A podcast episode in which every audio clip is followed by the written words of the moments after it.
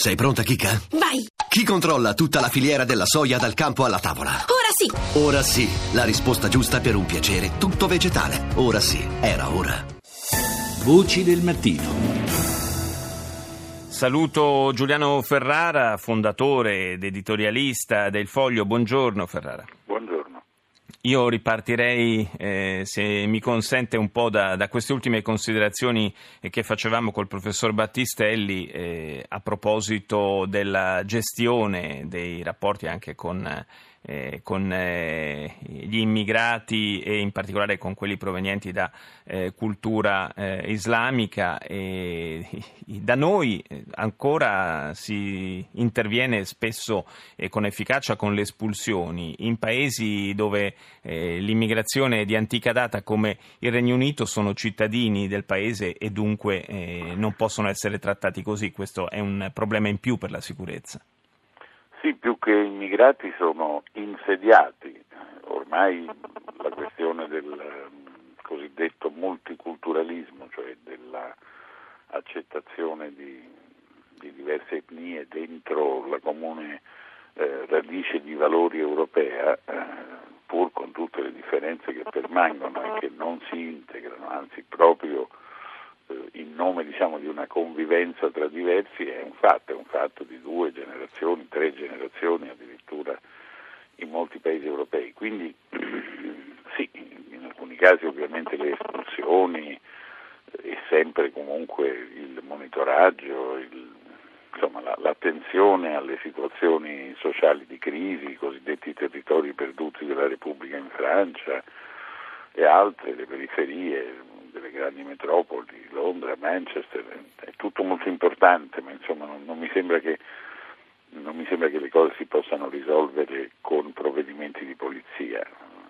Questa è una, è una grande guerra di cultura a sfondo religioso che eh, richiederà delle soluzioni eh, politiche generali, ecco, per non dire la parola troppo consumata globali, cioè richiede un, eh, uno sforzo per in, entro certi termini ridisegnare nel segno della libertà e dei valori più tradizionali dell'Occidente la carta geografica del, del, del Medio Oriente e forse, visto come vanno le cose in Indonesia, anche dell'Oriente estremo.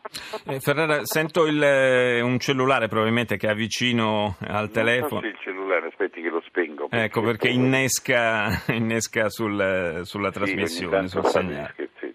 Adesso l'ho spento. Eh, a proposito di, di sicurezza, il, il, presidente Trump se l'è presa con il sindaco di Londra, che lo ricordiamo è di origine pakistana. Sì, e, Khan, sì. sì ha parlato insomma, di, di, eccesso di politicamente corretto, non ha perso l'occasione del, dell'attentato a Londra per sostenere la necessità del suo Muslim Band, della, della messa al bando degli arrivi eh, dai paesi a maggioranza musulmana.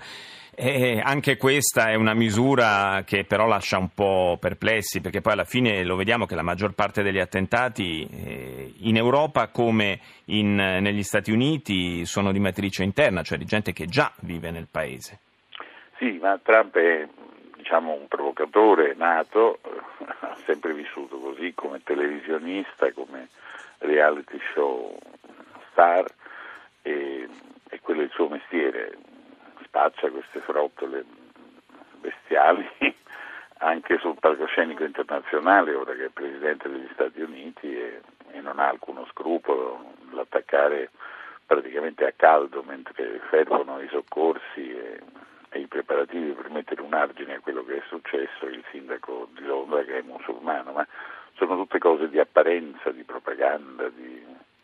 Non, non, rilevano molto, ha fatto bene il sindaco di Londra Sadiq Khan a dire altro da fare che rispondere a Trump.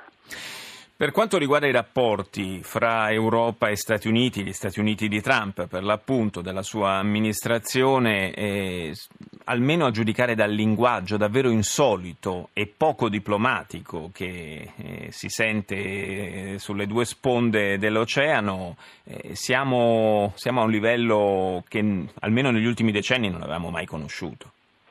Sì, intendiamoci, lì c'è da fare una distinzione. Io per esempio la penso come l'amministrazione americana, come Trump, come il Partito Repubblicano, sugli eccessi quasi demoniaci che ci hanno portato a credere che quattro ciminiere in croce eh, determinano il clima più di quanto non faccia il sole con, con, una sola tempesta magnetica. Io sono della linea di Franco Prodi, il fratello di Romano Prodi, astrofisico, studioso delle nuvole, che diceva, insomma, diciamo stupidaggini, l'antropogenismo, cioè l'idea che sono gli uomini a determinare il clima fa ridere. Basta pensare a quella massa di energia solare e ai suoi rapporti reali con l'atmosfera e con il pianeta Terra. Quindi io sono da quella parte lì.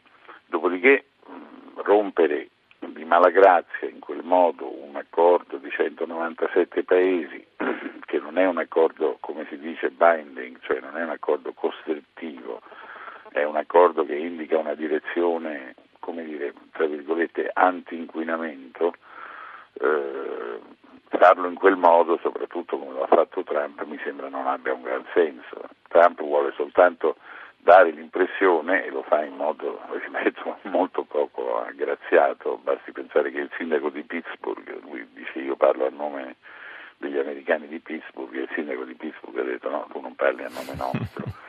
E il sindaco di Pittsburgh ha detto beh, quel paese, insomma, Trump è così, vuole dare la sensazione che difende gli interessi reali degli americani dimenticati dalla globalizzazione.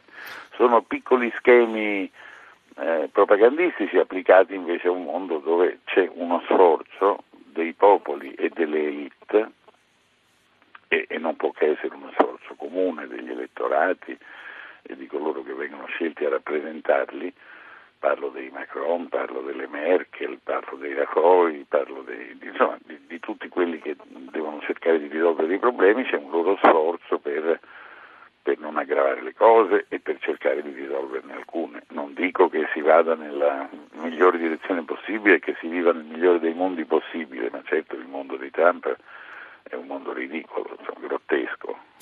Grazie, grazie a Giuliano Ferrara per essere stato ospite a Voci del Mattino. Buona giornata.